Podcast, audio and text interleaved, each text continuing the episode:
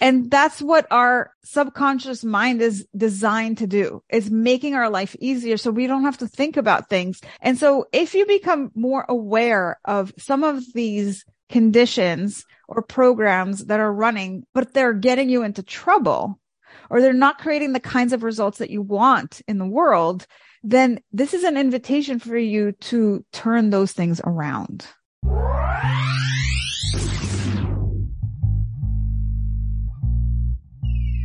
Hey guys, thanks so much for choosing this episode of the Brain and Brand Show. I'm Timothy Maurice, a behavioral psychology author, and I'm sharing this episode as a bonus, a feature episode, while we finish off our Controlling Mind series. The Controlling Mind series deals with the fundamental question when you're being overlooked for opportunities due to systemic biases or being undermined for whatever reason, how do you hack minds, engineer shifts in perception to ensure you are seen and valued? I can't wait to share this series with you. But today, I'm delighted to bring you a conversation about the unconscious mind's influence on burnout with the burnout doctor, Dr. Sharon Grossman from Miami, Florida. Dr. Grossman is the author of the international bestseller, The 7E Solution to Burnout, transforming high achievers from exhausted to extraordinary. She's the founder of the Exhausted to Extraordinary model, which she'll share a little bit about. She has her own podcast, which I encourage you to go check out called Decode Your Burnout, which you can find on all platforms.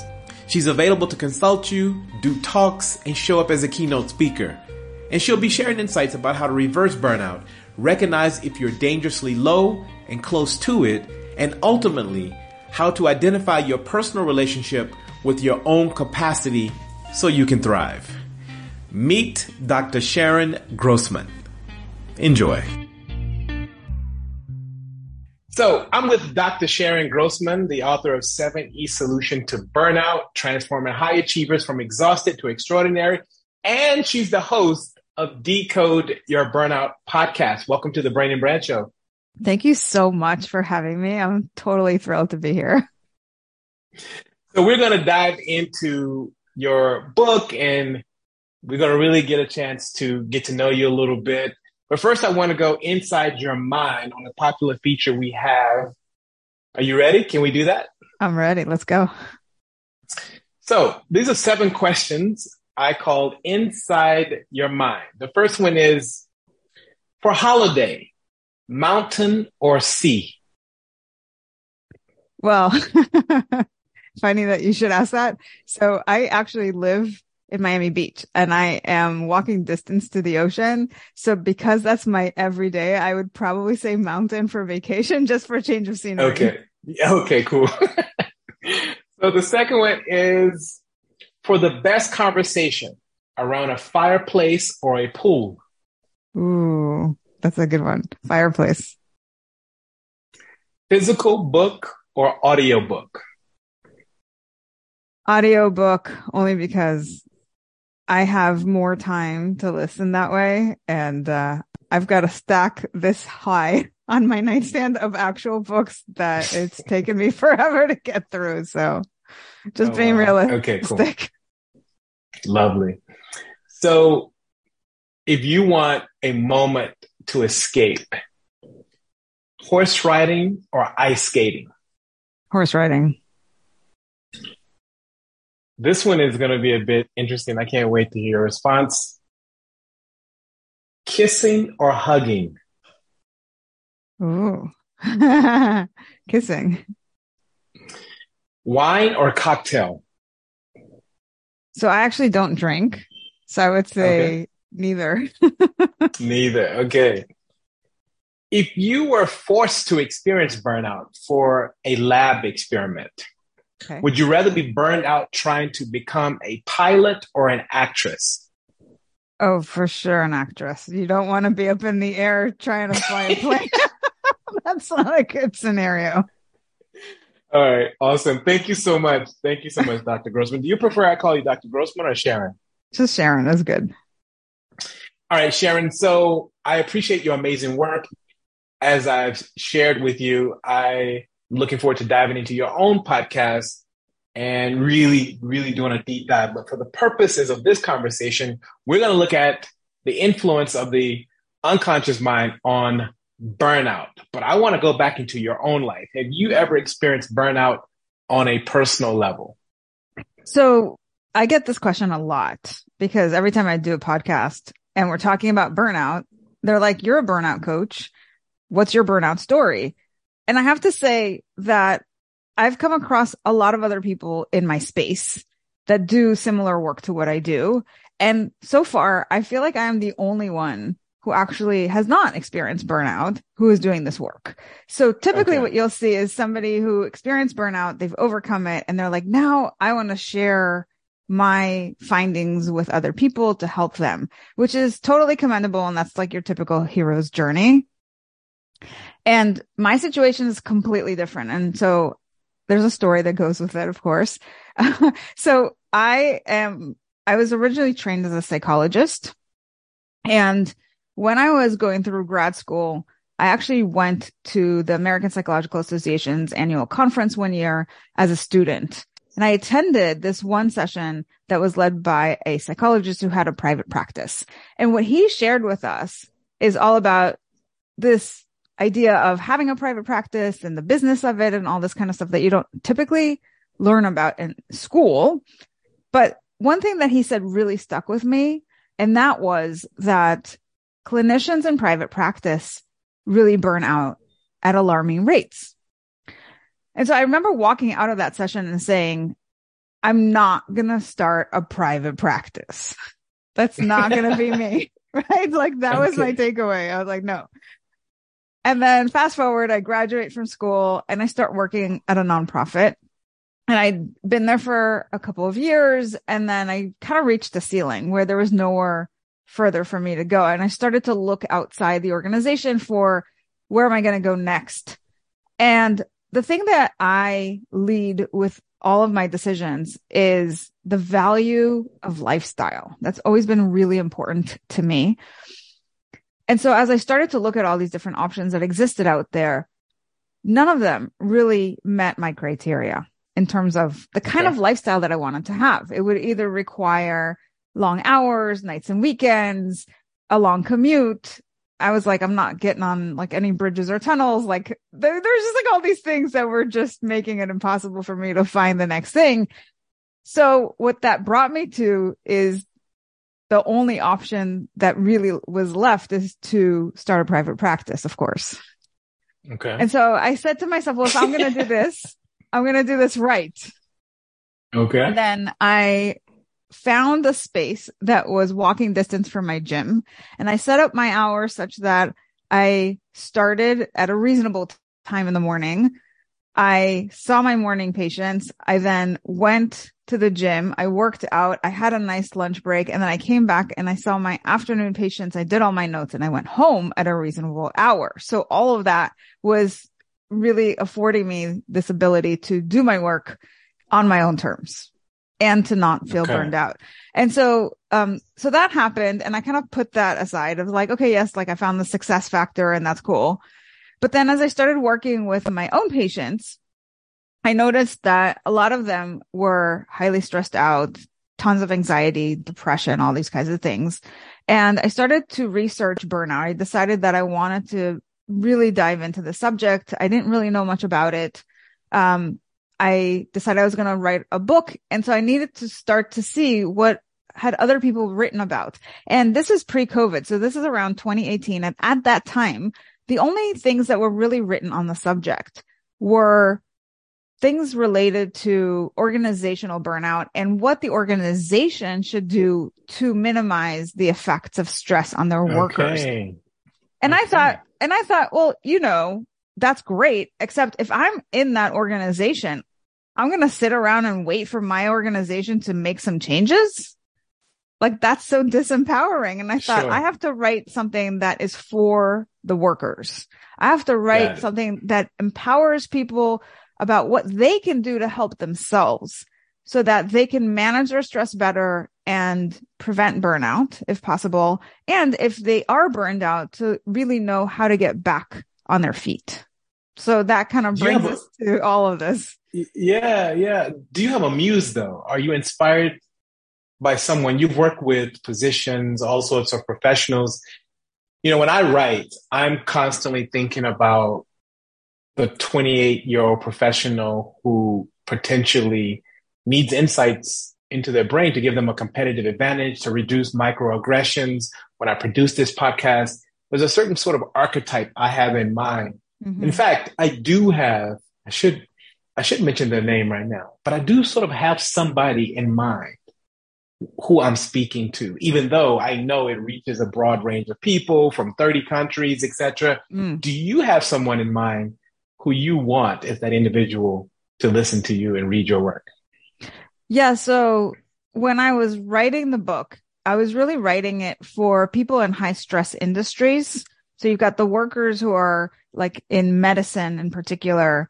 I work with a lot of physicians and nurses. So people who, and this is like I said, pre COVID. So we didn't know what was coming, but mm. for, for sure mm. it came in handy once COVID arrives because that the whole healthcare industry just got so incredibly yeah. stressed out and burned out.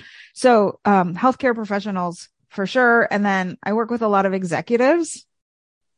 And one thing that's been really interesting in this calendar year is that the people who have been coming forward to work with me recently have been male executives in their 50s who are burned out because they're navigating their personal and work responsibilities and they're really looking towards their 60s and they're trying to figure out about retirement and you know what's next and maybe like how to take care of their responsibilities now but also have a life and um and maybe like I don't want to do this anymore and so like all of these kinds of issues have come up. So it's been really interesting to kind of see how the demographics keep changing in terms of like who yes.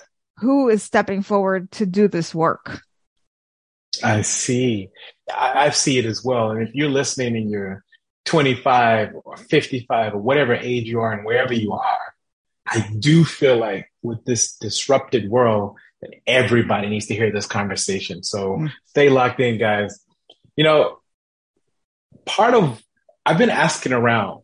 I asked friends of mine, I asked colleagues, what do you want Dr. Grossman to answer for you?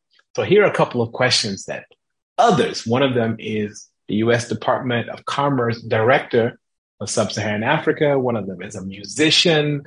And they wanted to know, how do you even know if you've experienced burnout?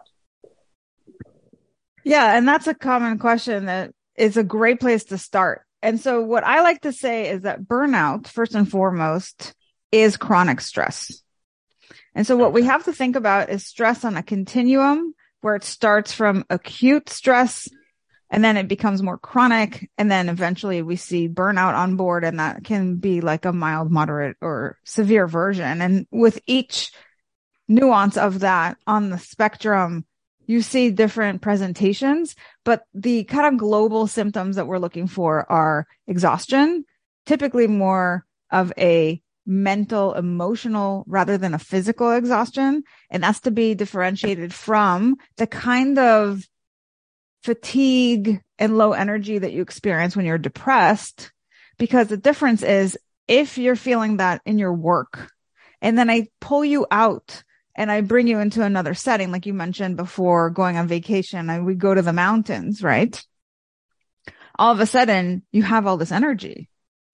But yeah. when you're depressed, it doesn't matter where I plug you in, you still feel low energy. You still feel drained yeah. and exhausted. Sure. So, so it's really sure. about like that brain fog and the just not being able to get yourself to go to work and do the work that you want to do, even when you're there. Right. So that's, that's a, a big, big sign for people to figure out. It's like something's changed. Like I'm just feeling completely drained. I'm feeling totally exhausted. And, and, and that's like a big, um, aha moment for people. In addition, we also see that people's attitudes change. They become more cynical, more negative, more pessimistic, more resentful. So all of this negativity comes on board. And maybe you're not that kind of a person typically.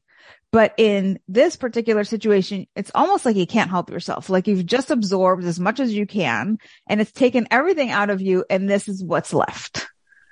Got it. And finally, uh, we see the, the lowered productivity. We see that people are just not as efficient and that's because they're not able to focus and they've lost often their confidence and their motivation because they're in that negative state and they don't have the energy. So all of these things come together where you feel like I, I'm not getting as much done. And then what people do is they say, well, then I still have to get these things done. So then they're working longer hours, but they have less to show for it. And so all of that is very frustrating because the more you do that, the more it's robbing you of time from your personal life. And then you really don't have the opportunity to recover. So you're kind of stuck in this negative pattern. You can't break out of it. You know, it's like you want to get the work done and you're just physically, mentally, emotionally incapable of doing it the way that you would like. It's taking you longer. It's then meaning that you don't have more of what you need to actually recover and be able to bounce back and get back into the work. And so, um, yeah, people get kind of stuck in this paradigm. You're in Miami, uh, based in Miami. I'm always in, in, I'm always inspired to have conversations around how spaces influence our unconscious mind, which can ultimately lead to burnout. I mean, if you're in a really big city like a Miami, how does the environment sort of impact your unconscious mind and then ultimately lead you to burnout? Well, it's interesting that you bring up the city because I usually think about environment affecting you from the perspective of the space that you're working out of, right? So your desk yes. and the room that you're in and who is around you. Uh, who do you interact with and what is their emotional and psychological state? Because what we know is that when we come in in contact with other people, if they're negative, that's going to be contagious. And if you're, if they're positive, then that's going to perhaps be contagious. So that all of that really affects you. But, um, it's interesting. I never really thought about it from the grander perspective of like the city that you're in. And I think that's because regardless of where you're in, you know, in terms of like a, a place to live, um, you create that micro environment inside wherever it is that you live, right? So, and now we're seeing so many people do their work remotely and travel around the world and constantly pick up and go. So as long as you know how to create that space for yourself where you don't have a lot of clutter, where things are nice and organized, where perhaps you're utilizing the different senses to create um, a more relaxing and supportive environment. So lighting and um, perhaps aromatherapy, maybe some music, right? If you're using the environment internally, that can, um, that those are things you have control over. We don't always have control over where we live externally, right? So what city yes. you're in. Sometimes we do and sometimes we don't. With COVID and everybody moving around, we're actually seeing more people taking control over that as well. And I think the biggest thing is not how it affects you while you're working, but what happens when you leave work and then you go into that environment because you're absorbing all of that and then you bring all that energy into your work the next day. So if you're in a really stressful environment, and by that, what I mean is that you perceive it to be stressful because for somebody else, it yes. might be amazing, yes. right? Like yes. I live in Miami Beach, so I love it here, but for somebody else, it might be like the most horrible place to live, right? Sure like we all have different needs. So it's really very personal, right? We can't say like this is good, this is bad. It's totally about the individual, what their needs are, what their preferences are, and how their brain interprets those situations, those circumstances, and, and whether it translates that into something that's stressful or something that allows them to enjoy themselves and relax. Well, I love those controls and I love that perspective, especially when you look at your immediate sort of environment, if you've got toys around you and toys work to trigger something beautiful and delightful and positive and give you a dopamine effect, that's your world. I completely get that. And I appreciate, you know, the world is going through extraordinary disruption at the moment and challenges where people feel like they are distable, you know, you know, like completely like they have zero control. Like we don't know if there's going to be a war. We don't know if our president is going to be around. And I like the idea that focus on your own space in your own environment. If you feel like that you're dipping towards the lower end where you're getting dangerously low, if you think about your phone, is it now gone from, you know, being charged full to halfway to that point where you could be getting to a point where your phone could be shutting off. If you're about to be shut down and shut off, how do you know? Are there any signs, um, you know, for, like you said earlier, yes, you become more irritable and all this sort of thing into a negative state, but are there other sort of red flags where you know I need to take this seriously? It's a really good question. And I would say that it manifests differently for everybody. Um, and not everybody gets all the way down into the severe mode. I mean, certainly as stress becomes more chronic and if we're not managing it appropriately, it can get worse over time. But um, what I can share is that there is a model of burnout and I'm just looking, looking for the image to share. This is, um, this is from Freudenberger and North. Freudenberger was the person who actually coined the term burnout. And for those okay. of you watching the video, I'm just showing this is um, an, a figure from my book that shows his 12 steps. And I'll just quickly read what he says. So step one, he has 12, right? Step one is the compulsion to prove yourself. Oh, wow. And oh, that's, wow. that's really the entry point into burnout for, for a lot of folks. It's this notion that in order for me to, you know, it really comes back to what is important to me. What's important for me is that other people perceive me to be doing my work or to be doing amazing work. Right. So it's like I have to prove that I can do this and that I can do it really well. And so the more and, and, and it's, it's not anything bad to want to prove yourself, but notice the wording that he uses here. He uses the word compulsion. So it's not like the desire or the tendency, but it's, there's a compulsion about it. And compulsion mm. Is half of the, um, ingredient, if you will, of the recipe for OCD, right? It's obsessions and compulsions. So compulsions yes. are behaviors that we can't resist. And when we are absolutely bought into this model that I have to do this, I don't have a choice. I have to do this. Then we're going to keep showing up no matter what, no matter how tired we are and how much sacrifice we have to give in order to get it done. Right. So this is where it starts. And then we've got okay. 11 more stages after that. Right. So you can imagine. Well, you know, well, this is, this is, I want to transition to your book, you know, yep. the 7E solutions. Let's just take one step out for a moment and look back in, you know, as an author, a writer, a researcher, what did this book do for you? Mm. So good. So, you know, I, I really wanted to write a book because I've been doing my, my work as a psychologist for about 20 years. And I've been work, and I'm a very active person in the room. So like I'm working with somebody and you know, and, I, and I've since talked to other people who've been to therapy and a lot of them talk about how, you know, it's this thing where they're doing all the talking and they just come in and out week after week and there's no continuity and they're not really achieving much. And I was like, that's definitely not how I like to do things. So when somebody comes to work with me, we are very focused. I'm like on top of them. I hold them accountable. We talk about goals, right? Like there's a lot of direction and focus in the room.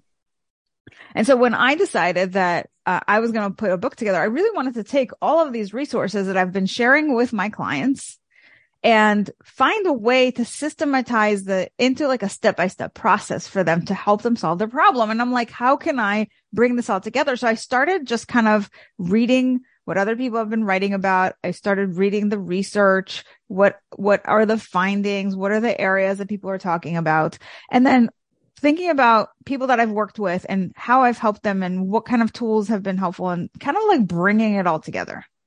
Right. and see. so that was kind of how I birthed this book and it, it kind of emerged over time. And you know, people often ask me about the title. It's called the seven E solution to burnout. And that was just kind of something that emerged through this process. So as I was doing all this research, I started to notice that a lot of the concepts that were coming up started with the letter E.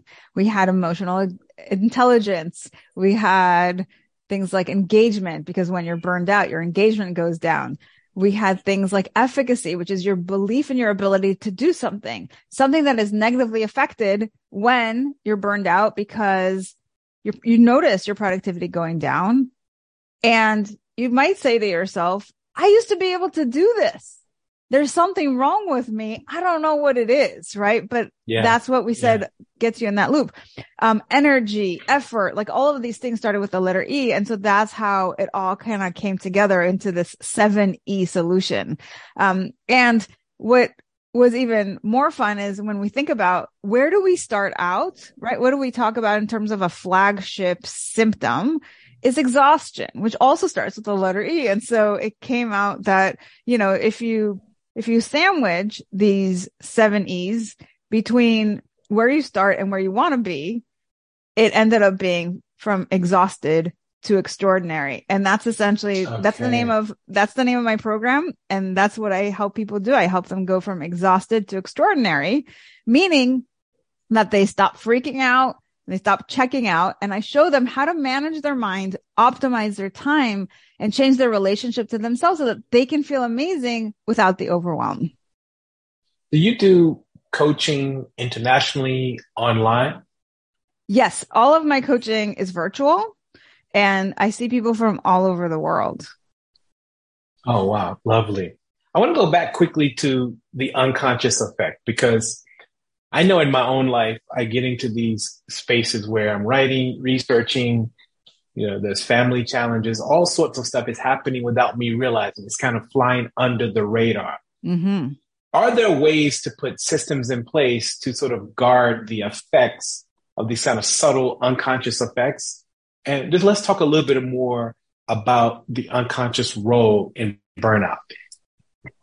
Yeah. So, um, if you if you tune into my podcast decode your burnout this is exactly what we do is people come on they share their burnout story and my job is to listen out for these three contributing factors the first of which really answers your question which is your programming this is a lot of where your unconscious or subconscious stuff really comes into play because this is what conditions you to show up in a way which may feel like is not a choice, is not even in your awareness or in your control. You just are conditioned to show up in this way because of your early life experiences. So examples of that, of people that have been on the show and they've shared, you know, I'll ask them like, where did you get this idea that you have to work so hard? And they'll say, well, my dad had really strong work ethic. And so I grew up in this mm. family where I really saw my dad just work really long hours and spend time with clients on nights and weekends or travel a lot for work or whatever it was. Right. So those kinds of exposures, uh, sometimes will then seep in and they're like, Oh, that's important. I have to do that too. Or it could be that you grow up in a family where there's this expectation that you do everything perfectly. And so yes. you're molded to be this perfectionist. Or sometimes I've actually seen people who become perfectionists because they're trying to compensate for something in their childhood. So when they're growing up, maybe they have a mom who's an alcoholic and they think to themselves, if I'm a really good girl, and I do everything perfectly, maybe mommy will feel better. Maybe she'll get uh, over her problem and everything is going to be normal. Right. Yeah. Um, and so from a very young age, we're taking on of all of these adult responsibilities. So by the time we're adults, this is just second nature. We don't even think about it, right? We don't know how to mm. be any other way. Yes. So we've got all of these, all of these programs that are running in the background that are really subconscious. And if you think about what your subconscious mind really is, um, supposed to be doing is taking a lot of stuff that we do on a day to day basis and making it easier for us. It's automating yes. all of our yes, behavior yes. so that we don't have to think about every single thing that we do. Because if we had to think about everything that we do throughout the day, we wouldn't get as much done. We would be totally overwhelmed. Right. So it's just kind of, it's kind of like think about how it was when you first learned how to drive. Okay. I remember when I was behind the wheel of a car for the first time, or when I was taking those lessons. How old were you? How old were you? 15. Okay, same year. Right? I remember taking those lessons and then I was like, wait, what? I have to look in the mirror and signal and turn and press the, the pedal and then have the brake. like I was like, what is happening? Like there's too many yeah. things. And now, yeah. of course, I can get from point A to point B. And I'm like, I don't even know how I got here because it's so automated. Okay. Got right. It. And that's what our subconscious mind is designed to do. is making our life easier so we don't have to think about things, but it's basically taken things that it thinks we want and made those things automatic. But sometimes it's things that don't serve us. Or maybe they're things that used to serve us once upon a time and they don't serve us now. And so if you become more aware of some of these conditions or programs that are running, but they're getting you into trouble or they're not creating the kinds of results that you want in the world, then this is an invitation for you to turn those things around. Wow. Well, I'm going to ask you in a moment a couple power strategies to turn those things around. But first, I want to I want to know what happens if you are addicted to the release you get when you become burned out. So I have seen over the years that people can become addicted to unhealthy results. People can become addicted to burnout and the dopamine effect and some of the chemical releases you get. It's like, why do people enjoy cutting themselves? They become addicted to the feeling of pain. And so what happens if somebody you know, they they fall flat and they hate themselves for it, but they they they fall into this, this addictive cycle of going, I need to get to burnout before I feel successful. I need to get to burnout before, and it's destroying their lives, but they're addicted to it. So what I would say is that addiction implies that there is some sort of dopamine on board. And what I would say is yes. that it's not that people are addicted to burnout because burnout doesn't give you a release. I think people are burnout are, are addicted to all kinds of other behaviors that ah, lead to burnout. Got it. Right. So we talked about that compulsion to prove yourself. Mm. That's kind of step one of the 12 stages of burnout, according to Freudenberger and North. Right. And so maybe I'm addicted to the success that I get when I produce something at work. But what that requires of me is to keep putting in more time. And then I don't have time to exercise and meditate and do any sort of self care. And so the cost of that compulsion may mean that I'm burning out as a result. Now, nobody wants to burn out. That's not fun to be burned out. But I think we don't think about the consequences because we're so in the here and now in terms of like, I want to get this now. It's that urgency to get what you want in this moment. It's that instant gratification, right? I need this. I, we tell ourselves, we tell ourselves these things like we need these things all the time when in fact mm. it's hmm. things that we want. You actually don't need any of it, right?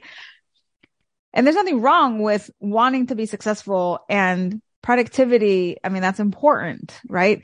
But knowing where to draw the line and being able to tune into yourself in terms of where is you, you mentioned before this analogy to a battery, like a phone battery, which I often use as well.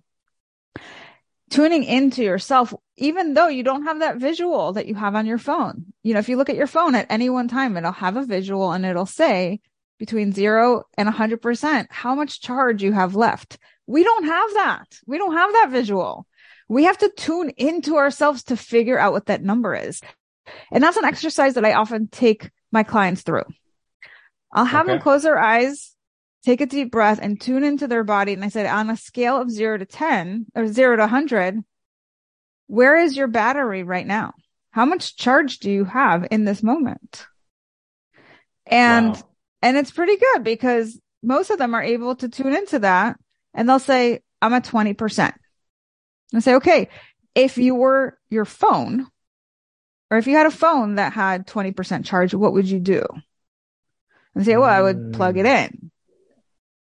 Wow. So that's an indication of what you need to do for yourself, right? It's so easy for us to take a piece of technology and say, like, this is what I'm going to do, right? Because we have, we've been conditioned to think in these ways of, oh, okay, there's a visual. It's telling me this. I know that if I don't do this, it's going to run out of juice and then I'm not going to be able to use it. And I really want my phone. But we don't Got think it. about if I don't plug myself in, I'm not going to be able to come back and do this work, right? We don't think in those terms. And that's like the new programming that we need to take on board is not just what we can produce for other people and how we can do things to please others. And it's not about making things perfect. It's about both. How can you have both? How can you be successful at work and have a life? Got it. Why does it have to be either or? Right. But in order to have both, you have to be strategic. You have to be intentional. And when I told you that story about how I started that private practice, but I said I was going to do it smart. That's an example of how you can have both. I had my practice. I saw my patients. I showed up to work every day, ready to go with tips and strategies for them. And then I showed up for my family after work, energized and excited because I was taking time in the middle of the day to go to the gym and I wasn't working excessive hours. And I, you know, I built things in. You have to bake these things into your day. And the biggest mistake that people often make is they'll say, well, I don't have time for that. And Wow. and I always say, if you don't have time for self care, you're doing it all wrong because you're waiting until you've checked all the other boxes and done everything for everyone else before you put anything into your own tank. That's, that doesn't work, right? You can't do that. If it was a, we think in terms of, you know, like I said, the phone analogy people can relate to, or even like with your car. If you want to go from point A to point B, you need to have gas in your tank. and if you don't, your, your car's not going to get you there. Right. Yep. So these are things that are very immediate. And I think with our bodies and our minds, it's not as immediate. So we keep pushing the envelope and we keep saying, well, you know, I could, I could do it a little bit more. I could do another day. I don't have to take that vacation. But then we get to a point where it's like, then we can't even function if we want to. And we don't have Yeah. to push so hard that we get to a point where we're just completely offline. So rather than being like all in or all out, let's find something that is a healthy medium so that we can show up, do good work and enjoy our lives. Like that's what I believe is the best model for being in this world. So if we had to put, I like to put what I call design features into my life. One design feature could be some sort of writing that I put on the wall as a reminder or some sort of, you know, thriving affirmation. One could be a notification in my phone that on Fridays I'm going to look to charge or I'm going to communicate to my family that I need to recharge. So how do we design the space into my life?